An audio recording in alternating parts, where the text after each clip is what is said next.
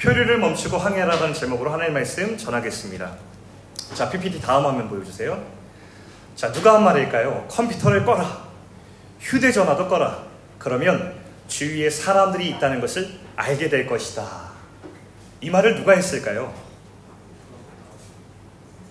다음 화면 보여주세요. 에릭 슈미트 알아요? 구글의 전 회장이었던 사람이거든요. 구글이 성공하기에 중추적인 역할을 했던 그 사람인데 저 사람이 저런 얘기를 했어요. 여러분, 구글은 컴퓨터를 끄고 셀폰을 끄면 매출이 줄어들 수밖에 없고 손해가 날 수밖에 없는데도 이 회장이 어떻게 이런 말을 했을까요? 한 대학 졸업식에서 연설할 때 한 말이었어요. 저는 이렇게 생각했어요. 정말 그 청년들을 향해서 인생의 선배로서 진심을 전했거나 아니면 아무리 휴대폰, 셀폰, 컴퓨터 끄라고 해도 끌 수 없는 세상이기 때문에 자신있게 얘기하지 않았을까, 저는 속으로 이런 생각을 해봤습니다. 그 윌리엄 파워스라는 사람이 책을 한 권 썼는데 이 사람은 똑똑한 사람이에요.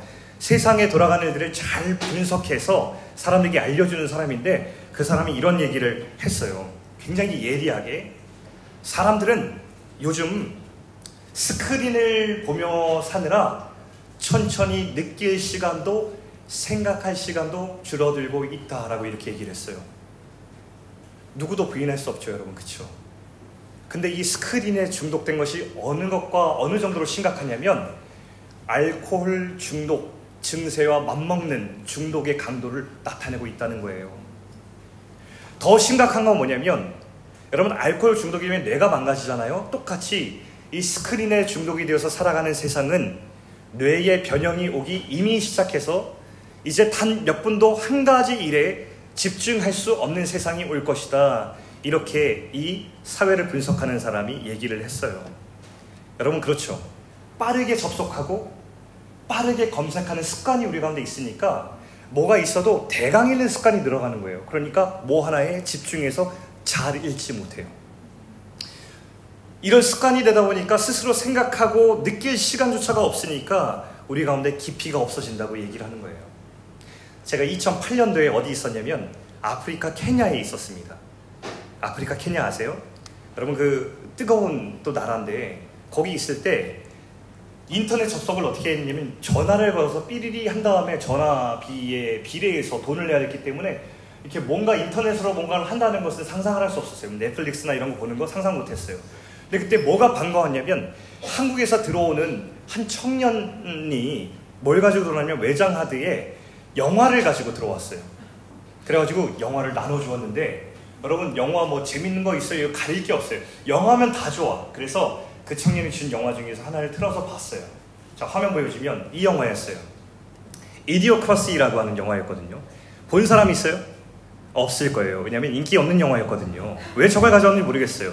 근데 저는 뭐 가릴 게 없잖아요. 와, 영화다 이러고 봤어요.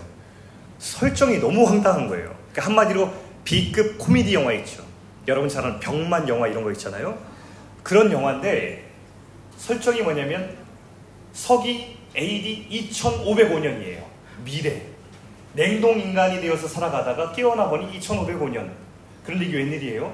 모든 시스템은 다 최첨단을 달리는데 사람들은 다 바보가 되어 있어요. 생각할 능력을 다 잃어버려가지고 경찰도 판사도 심지어 대통령도 판단을 할 수 없는 바보처럼 행세하는 거예요. 결국 이 사람이 나중에 스스로 대통령이 돼요. 여기까지 보다가 더 이상 볼 수 없어서 껐어요. 내가 영화가 고팠지만 이건 도저히 볼 수가 없다. 그래서 껐거든요. 그때 무시했는데 이 윌리엄 파워스가 쓴 책을 읽다 보니까 어? 이 사람의 통찰력이 상당하다. 아마도 우리가 오백 년이 흐른 뒤에는 이렇게 계속해서 스크린에 중독되고 생각할 능력을 잃어버리면 오히려 그렇게 되지 않을까. 여러분, 그거 아세요? 여러분 똑똑해지고 여러분 잘 나가고 싶어 하잖아요. 여러분 성공하고 싶잖아요. 세상에서 성공의 비결 요즘 어떻게 얘기하냐면 이런 얘기죠. 검색하는 사람 위에 사색하는 사람이 있다. 이렇게 얘기합니다. 사람들이 여러분 다 검색하잖아요. 구글 들어가서 검색하고 네이버 들어가서 검색하잖아요. 근데 정말 성공하는 사람은 검색하지 않고 그 검색하는 사람이 검색하는 동안 사색하고 있다. 혼자서 생각하는 습관을 가진다. 그래서 모두가 검색할 때 뒤에서 사색하는 사람이 검색하는 사람을 거느린다라는 세상의 이야기가 있어요. 이게 성공 비결이죠. 근데 여러분, 성경은 한 가지 더 얘기합니다. 오늘 그 얘기를 해볼 거예요. 세상에는요, 한 가지 힘이 일정에 흐르거든요. 우리가 조류라고 얘기해보자고요. 조류. 바다에 가면은 보이지 않지만 바다에 힘있게 흐르는 한 가지 방향에 어떤 조류가 있어요. 그러니까 배가 그 조류에 딱 휘말리고 항해하지 못할 때는 그 조류에 맞게 둥둥 떠내려가는 거죠. 그걸 표류라고 말해요. 근데 세상도 마찬가지입니다. 세상에 기능하고 있는, 작동하고 있는 힘이 있어요. 근데 그 섬은, 그 힘은 선하지 않아요. 무책임하고 우리를 사랑하지 않는 힘이에요. 근데 그 힘이 우리 가운데 작동해서 우리의 죄의 본성을 자극하고 건드려요. 이런 거죠. 티비나 광고 보면 이런 얘기 들어본 적 있을 거예요. 네가 생각하는 것, 그것이 정답이야. 너를 응원해. 여러분, 이게 우리 가운데 응원이 되고 정말 힘이 돼요. 좋아요, 여러분? 저는 이거 볼 때마다 너무너무 마음이 아파요. 여러분, 그 광고의 문구가, 세상의 그 목소리가 여러분을 진짜 응원하고 있을까요? 진짜 여러분을 사랑하고 있을까요? 책임질까요? 정말 무책임한 사랑 없는 태도다. 세상의 힘은 가장하고 거짓말해요. 우리를 책임져 줄 것 같고 우리를 응원해주고 지지할 것 같지만 그 세상의 이야기들은요, 우리한테 얼마나 무책임한지 몰라요. 책임지지 않아요. 네가 생각하는 게 정답이야. 얼마나 무책임한 소리예요. 아니에요, 여러분. 우리 겸손해야 되잖아요. 배울 게 얼마나 많고 인생의 선배들의 목소리를 들어야 되고 진리를 따라가야 되는데 각자 생각하는 게 정답이래요. 그냥 그렇게 살래요. 모두가 정답이래요. 그렇지 않죠, 여러분. 이렇게 세상의 힘은 우리에게 속삭이면서 우리를 휩쓸고 떠내려가게 만드는 거예요. 사탄은 우리에게 이렇게 살아도 성공할 수 있다고 괜찮다고 얘기하지만 정작 하나님의 형상이 망가져가는 우리에 대해서 전혀 생각하지 않는다는 사실을 여러분 기억해야 돼요. 그러니까 사람들이 이것을 믿고 살면 둥둥둥둥 떠내려가는 거죠. 이 조류의 힘을 맡기고. 그런데 여러분, 이런 사람들을 위해서 사탄이 하나님을 느끼고 생각할 시간이 없어서 그저 떠내려가는 사람들을 위해서 오늘 이 본문 말씀을 주셨다는 거예요. 자, 같이 한번 일 절 말씀을 다시 한번 읽어보겠습니다. 일 절 말씀 같이 읽죠. 시작. 복 있는 사람은 악인들의 길을 따르지 아니하며 죄인들의 길에 서지 아니하며 오만한 자들의 자리에 앉지 아니하고. 이 성경에서 말하는 복 있는 사람에 대해서 얘기하는데 이 복 있는 사람의 정체는 무엇인가? 저기 나오죠. 악인들의 길을 다 따라갈 때 따르지 않아요. 죄인들의 길을 다 서 있을 때 서지 않아요. 오만한 자들에 다 앉아서 머물 때 그 자리에 앉지 않는, 세상을 거스르는 그 사람이 복 있는 사람이다, 이렇게 얘기하고 있습니다. 한마디로 조류에 휩쓸리지 않고 그것을 거슬러서 항해하는 사람이라고 이렇게 얘기합니다. 여러분, 표류에, 표류하고 싶은 사람이 되고 싶어요? 항해하는 사람이 되고 싶어요? 항해하는 사람이 되고 싶다면 복 있는 사람이 되어야 됩니다. 어떻게 복 있는 사람이 되어야 할까? 이 절 말씀에 이렇게 하나님께서 말씀하십니다. 이 절 말씀 있습니다. 시작. 오직 여호와의 율법을 즐거워하여 그의 율법을 주야로 묵상하는도다. 하나님 말씀을 묵상하는 사람이 세상의 조류에 휩쓸리지 아니하고 그 거스르고 저항하면서 항해하는 사람이다라고 오늘 성경은 우리에게 이야기하고 있습니다. 묵상하는도다. 메디테이션, 묵상, 콰이어 타임, 타임이라고 하죠. 하나님 앞에 조용히 머무는 시간. 모든 것을, 세상의 모든 것을 다 끄고 하나님 앞에 조용히 머물면서 하나님을 생각하는 이 시간이 우리를 주님께 연결시킨다는 거죠.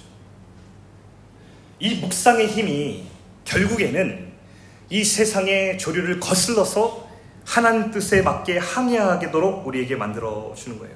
여러분, 우리가 세상과 떠, 떠들어져 살 수 없죠. 우리는 세상 한복판에서 살아가요. 그러나 우리는 세상을 향해서 시간을 구별해서 세상의 목소리에 귀를 닫고 주님의 목소리를 잠잠하고 조용하게 들어야 될 시간이 필요하다는 거예요. 이게 우리의 힘이에요. 바로 이 시간을 통해서만 비로소 보이는 것들이 있기 때문에 그래요. 제가 이제 캐나다에서 한 칠 년째 이제 살다가 왔는데, 캐나다에 가기 전에 저에게 캐나다 가도록 옆에서 조언해준 캐네디언 목사님이 한 분 계셨어요. 근데 그 목사님이 언젠가 하루, 제가 그때 여수에 살고 있었는데, 어, 목사님이 하이킹을 한번 가자는 거예요. 자전거 하이킹을. 그래서 둘이서 여수에서 순천까지 하이킹을 갔다 왔어요. 근데 여러분, 차로 여수와 순천은 삼십 분 거리예요. 금방 가거든요. 근데 그날 자전거를 타고 차 삼십 분 고속도로가 아니라 이게 마을길을 따라서 하이킹을 둘이 했는데, 마을길을 따라가니까 한 네 시간 정도가 가는 데만 걸렸어요. 그런데 그때 안, 안 게 있어요. 저는 그 전까지 여수와 순천 사이의 거리 사이에 있었던 너무너무 아름답고 귀한 것들을 그동안 모르고 있었어요. 차를 타고 고속도로를 빠르게 훅 지나가니까 빨리는 갔는데 저는 전혀 그 사이에 있는 것들에 대해서 보지 못하고 살았다는 거예요. 자전거를 타고 가니까 그 순천만에 있는 개들, 갯벌들, 마을의 예쁜 길들, 얼마나 예쁜지 몰라요. 갈대밭, 그동안 전혀 보지 못하고 살았던 것들이 이런 게 있었구나. 너무 예뻐서 가다 멈추고 가다 멈추고 이러면서 비로소 보게 된 것들을 보면서 너무나 그날 즐겁게 하이킹을 다녀왔다는 것을 다녀온 기억이 있어요. 여러분, 우리 가운데 멈출 때, 조용히 잠잠히 머물 때 보이는 것들이 있는데 하나님과의 관계 속에서도 그래요. 여러분 바쁘죠? 공부하느라 바쁠 거예요. 학교, 학원 바쁠 거예요. 근데 여러분 그거 아세요? 아까 제가 그랬죠. 검색하는 사람 위에 사색하는 사람이 있다. 사색하는 사람 위에 있는 사람이 있어요. 그 사람이 누구냐면 묵상하는 사람이에요. 사색하는 사람은 이 땅 가운데서 조금 성공을 거두지만, 묵상하는 사람은 하나님과 영원히 연결되어서 하나님의 나라에서 하나님이 하시는 일과 함께 마음을 앞에서 살아가는 놀라운 인생을 살게 되는 거예요. 그게 바로 삼 절 말씀입니다. 삼 절 묵상의 결과 같이 읽겠습니다. 시작. 그는 시냇가에 심은 나무가 철을 따라 열매를 맺으며 그 잎사귀가 마르지 아니함 같으니 그가 하는 모든 일이 다 형통하리라. 사색해서 성공을 거둔 사람은 이 땅의 약간의 성공이라 겉으로 보기에 잠시 성공을 거둔 것 같지만 사실 영원한 성공이 아니에요. 썩어 없어질 것들에 자신의 인생을 다 건 사람이죠. 근데 오늘 이 묵상을 통해서 형통한 사람, 영어로 보면 success거든요. 성공한 사람, 이 사람은 영원까지 사라지지 않을 것들에 대해서 성공하는 사람이에요. 저는 여러분 간절히 바라는 게 있어요. 우리 청소년들이 이 땅에 잠깐 일시적으로 얻었다가 사라지는 것들에 대해서 인생을 거는 사람이 아니길 원해요. 우리 주님과 함께 영원한 것들을 붙들고 보이지 않는 가치에 대해서 눈을 뜨고 하나님과 함께 동행할 수 있는 여러분들이 있기를 축복합니다. 바로 그 인생을 위해서 우리에게 묵상의 힘이 필요하다는 거예요. 우리 청소년들이 말씀 붙들고 말씀 사랑하면 너무 좋겠다는 마음이 제가 오늘 이 설교를 준비하면서 계속 들었던 마음이에요. 우리 영혼에는 하나님께서 주신 특별한 감각이 있다는 거 여러분 아세요? 특별한 감각이 있어요. 하나님의 나라와 하나님의 마음과 하나님의 뜻과 연결되어 있는 특별한 감각이 우리의 영혼이 있는데, 이게 언제 충전되고 만족되냐면 하나님의 말씀을 묵상하는 그 시간 가운데 충전되고 연결되어서 우리 영혼이 죽지 않아요.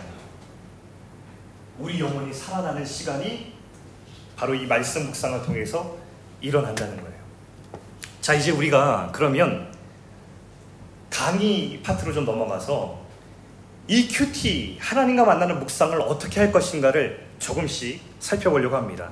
제 첫 번째 중요한 게 있어요. 그것은 바로 큐티를 하는 시간과 장소예요. 이것을 우리 피피티 보여주시면 어디서 먹을 것인가. 말씀 먹는 거라고 비유할 때 여러분 시간과 장소가 필요해요. 여러분 시간과 장소를 정하지 않으면 말씀 묵상을 실행에 옮기기가 되게 어려워요. 예를 들어서 나는 내 방에서 몇 시에 몇 분 동안 하나님과 만나겠어 라는 시간을 구체적으로 정하지 않으면 이 큐티가 시작되기 되게 어려워요. 여러분 마음속으로 언제 내가 하나님과 만나면 좋을까 이렇게 생각해보세요. 아, 내가 진짜 이걸 원하, 이렇게 말하는 것은 여러분 이렇게 이 시간을 해서 공부할 시간이 줄어들면 망할 것 같지만 그렇지 않아요.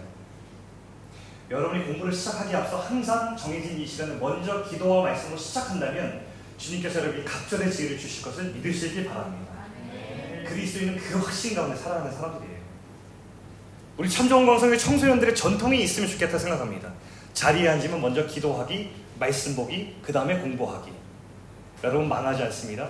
보여주세요. 세상에 신고하세요. 야, 너 우리 시험 기간에 바쁘고 우리 공부할 시간 없는데 자리에 앉아서 말씀 묵상하고 기도하고 그 다음에 공부하면 공부할 시간 줄어들어서 너 공부 못하지 않아? 증명해주세요. 여러분들이 아니 하나님 말씀 묵상하고 주님께 기도했더니 주님께서 나에게 지혜를 주셨어. 여러분 그것이 망하지 않는다는 것을 여러분의 삶으로 여러분 증명해 주세요. 그게 그리스도인의 사명이에요, 여러분. 우리 광성교회 청년들이 청소년들이 그런 어, 하나님의 정말 참 그리스도인으로서 세상에 증명할 수 있기를 축복합니다.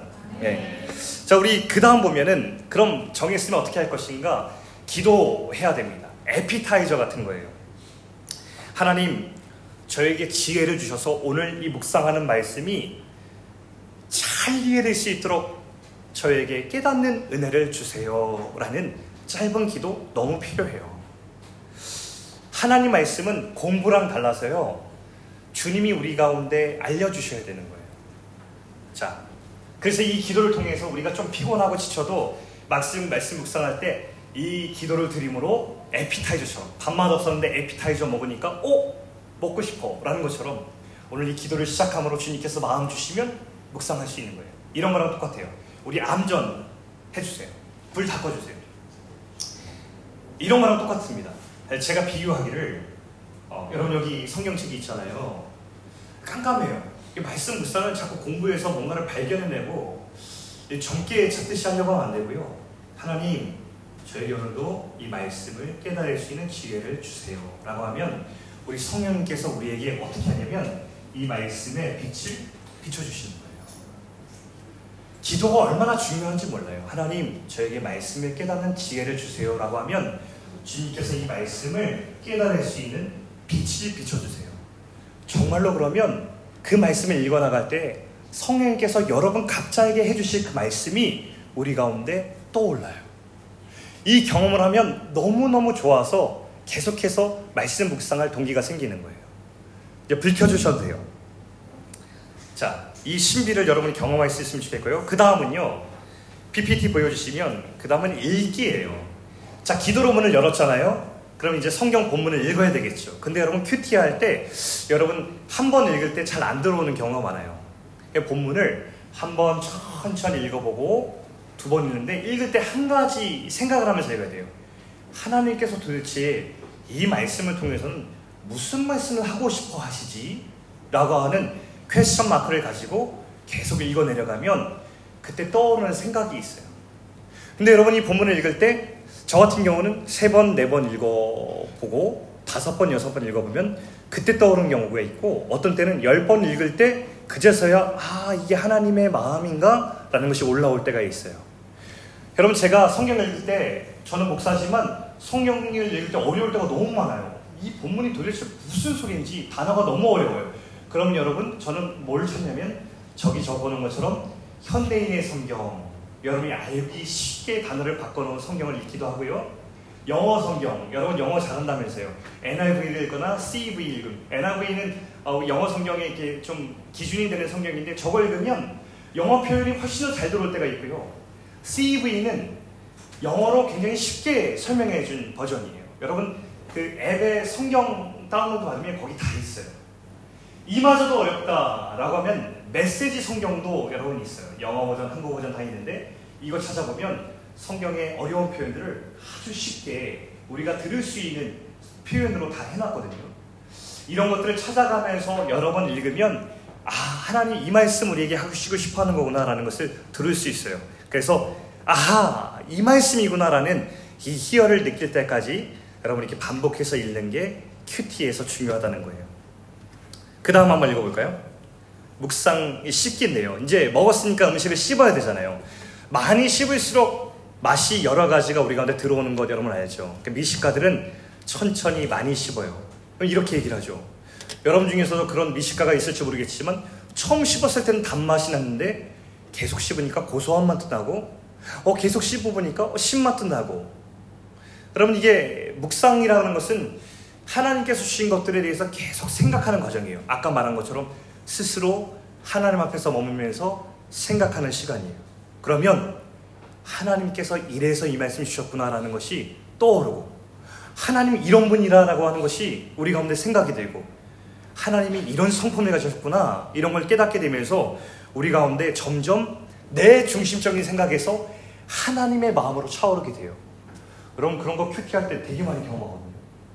제가 어느 정도 하나님께 잘 맞은 것 같아요. 아, 나 그리스도인 되었어. 하나님하고 잘 살고 있어. 생각해요? 근데 큐티를 해요. 이런 경우에 얼마나 많은지 몰라요. 큐티 하면서 또 한 번 깨지는 거예요. 하, 하나님 말씀 앞에 내가 다시 한번 새로워져야 되는 사람이구나. 되게 부족했구나.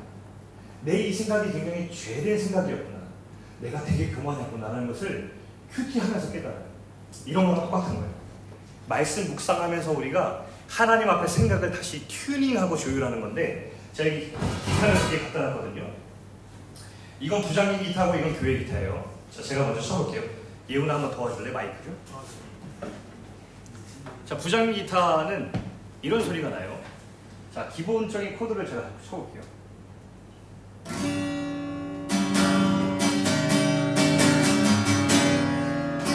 그럼 어때요? 듣기 좋아요? 여러분, 기타가 가만 놔두잖아요? 소리가 돌아가요, 조금씩.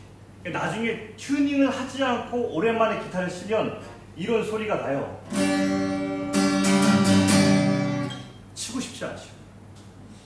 조율되지 않은 기타는 치고 싶지 않죠. 하나님 말씀 앞에 조율되지 않은 인생도 나중에 되면 굉장히 혼란스러워지는 거예요.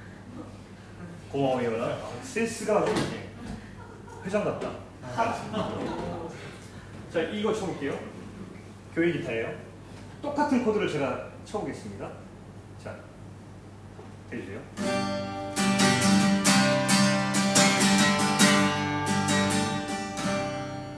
어때요, 여러분? 조율된 기타 소리가 어때요? 되게 듣기 좋죠? 네. 여러분, 고마워. 말씀을 묵상하고 그 말씀 앞에 우리의 마음을 조율한 인생이 이와 같아요. 그래야 우리가 주님 앞에 그리스도인답게 세상의 시류에 휩쓸지 않고 주님을 생각하면서 거슬려서 산다고요. 복 있는 사람은 죄인들, 오만한 자를, 교만한 자를 자리에 앉지 않는다고 했죠. 근데 여러분, 살다 보면 앉게 돼요. 서게 돼요. 따르게 돼요. 근데 누가 그것을 거슬러서 하나님 앞에 거슬러서 항의하며 살아요? 하나님 말씀을 묵상하여서 내 인생을 조율하는 사람. 자, 다음 넘어갈게요. 거의 다 됐어요, 여러분. 적용 소화입니다. 적용점. 말씀을 묵상했으면 이것을 적용해야 돼요. 적용은 뭐냐? 내 인생 가운데 그럼 이 말씀을 어떻게 실천할까를 생각해서 하는 건 이게 소화와 같아요. 말씀 묵상하는 사람 중에서 이런 습관 가진 사람이 있어요. 말씀을 잘 묵상해서 근사한, 와, 이게 하나님의 뜻인 것 같다, 이런 하나님이다라고 했는데 거기서 멈추는 사람이 있어요. 이게 습관되면 안 돼요. 왜냐하면 적용점이 없는 묵상은 이상한 그리스도인을 만들어내요. 머리로는 멋있는 소리를 할 수 있는데 삶이 사라진 그리스도인이 되거든요. 근데 여러분, 말씀은 내 삶으로 만나야 돼요. 예를 들어 용서의 말씀을 주셨잖아요. 그럼 적용점에 반드시 내가 누구를 어떻게 용서해야 할까라는 구체적인 계획이 있어야 돼요. 내가 나눔에 대해서 하나님 말씀을 주셨잖아요. 그럼 그 나눔 중에서도 내가 이 내 소유를 나누라고 주님께서 도전해 주셨는데 내가 어떤 사람과 나눠야 될까? 심장병 환금을 한번 해볼까? 아, 내 하나님께서 주신 나눔에 대한 사람이 누구지라는 것을 이렇게 생각하게 되는 것이죠. 이 나눔이 말씀이 삶으로 열매 맺는 하이라이트다라는 것을 여러분 생각하면 좋겠습니다. 마지막입니다. 육 번, 나눔입니다. 아, 기도. 기도는 이제 마지막 기도, 하나님이 결단할 수 있는 힘을 주세요라는 것이고요. 어, 마지막 칠 번 보시면 나눔. 이걸 제가 좀 강조하고 싶어요. 이 나눔은 운동과 같아요. 여러분, 그 먹는 사람 많지만 운동하는 사람 많지 않습니다. 그렇죠? 근데 운동하면 좋다는 것을 모르는 사람은 없어요. 그렇죠? 운동하면 건강해지고 운동하면 삶이 액티브해져요. 근데 이 나눔, 말씀을 나누는 것이 사실 운동과도 같아요. 건강해져요, 신앙이. 혼자 큐티하고 묵상하면 잘못 방향이 갈 수도 있지만, 그러나 함께 말씀 묵상을 나누면 서로 가운데 체크가 되는 거예요. 서로 은혜를 받는 거예요. 제가 옛날에 유튜브로 청소년부 이 설교를 들어보니까 그때 당시에 십이 학년들이 나와서 큐티 모임이 나와서 여기서 큐티 모임을 소개하고 한 사람씩 큐티 모임의 유익에 대해서 얘기하는데, 그때 누군가 얘기했어요. 큐티 모임을 하면 뭐가 좋냐면 내가 받은 은혜보다도 다른 사람이 받은 은혜를 함께 나누기 때문에 그게 유익해요라고 한 것을 제가 봤어요. 여러분, 저는 여러분을 다 보고 있었답니다. 예, 그런 걸 봤어요. 그러면서 야, 대단하다. 아이들이 큐티 모임을 하네. 너무 격려하고 싶어요. 근데 왜 십이 학년만 있어요? 십일 학년 큐티모는 없어요? 십 학년은요? 구, 팔, 칠은요? 내년에는 만들어질 줄 믿습니다. 예, 우리 말씀의 목숨이 십이 학년은 이제 가는 사람들인데 십일 학년이 있어야 되는 거 아니에요? 우리 십이 학년들이 후, 믿음의 후배들에게 잘 이 아름다움을 전수해 줄 수 있는 은혜가 있기를 바랍니다. 이 좋은 전통은 따라가야 되는 거예요. 여러분, 그래서 이 나눔을 정말 잘하면서 어, 서로 가운데 은혜가 좀 배가 되면 좋겠어요. 예, 마치라는 소리죠. 지금 알람이 울리고 있습니다. 자, 마치겠습니다. 여러분, 저에게 소망이 하나 있어요. 제가 이제 청년사역 처음 캐나다에 시작할 때도 그때도 제가 그렇게 도전했거든요. 첫 설교에서 우리 가운데 하나님의 말씀 묵상하는 만남들이 일어나기를 믿고 기대합니다. 그러면서 그것들이 계속 강조했거든요. 근데 진짜 이루어졌어요. 여러분, 서로 만나면 뭐예요? 여러분 중에서 서로 만나가지고 말씀 큐티한 거 나누는 사람들이 있어요. 그런 만남들이 이루어질 수 있기를, 현실되기를 축복합니다. 네. 저는 그걸 기대하고 꿈꿔요. 정말로요. 그냥 도전하고 외치는 소리가 아니라 정말로 꿈꿔요. 코인 노래방 가면 뭐 하겠어요? 여러분, 만나면 노래방 간다고 해서요. 커피숍 가서 얘기한다면서요. 코인 노래방 가서도 가세요. 가고 마지막 노래는 같이 찬양 부르고 나와서 큐티하러 가자. 이러고 가지고 옆에서 말씀 묵상하고 나누고. 하나님 이렇게 나에게 말씀하셨어. 너는 오늘 말씀 묵상 뭐 했어? 이게 안 될 것 같죠? 전 된다고 믿어요. 일어나요. 커피숍 가서 여러분 얘기하면 뭐, 뭐 하겠어요, 여러분? 진짜 친구는 어떤 친구가 진짜 친구가 되는 줄 알아요? 진짜 친구는 영적인 동역자가 될 때 진짜 친구가 되는 거예요. 그리고 친구가 수다만 떠는 친구는요, 금방 그 우정이 깨지지만 그 우정이 하나님 말씀을 함께 나누고 주님 앞에 함께 지어져가는 그 우정은 영적인 동역자로 이어져서 오래 서로에게 유익한 만남이 되는 것입니다. 그리고 청소년부의 그런 만남들이 계속해서 일어날 수 있기를 기도하고 여러분도 기도하기를 축복합니다. 네. 말씀 마치겠게요. 우리 사랑하는 우리 참 좋은 강성의 청소년 여러분, 하나님이 우리에게 주시는 인생은 세상의 힘에 떠밀려가는 인생이 아니라 항해하는 인생인 줄 여러분 믿으시고, 하나님 말씀 묵상을 하면서 검색하는 자가 아니라 사색하는 자가 아니라 주의 말씀 붙들고 말씀 씹어먹을 수 있는 그런 영적인 견고함 중심을 가진 여러분 될 수 있기를 주님의 이름으로 축원합니다.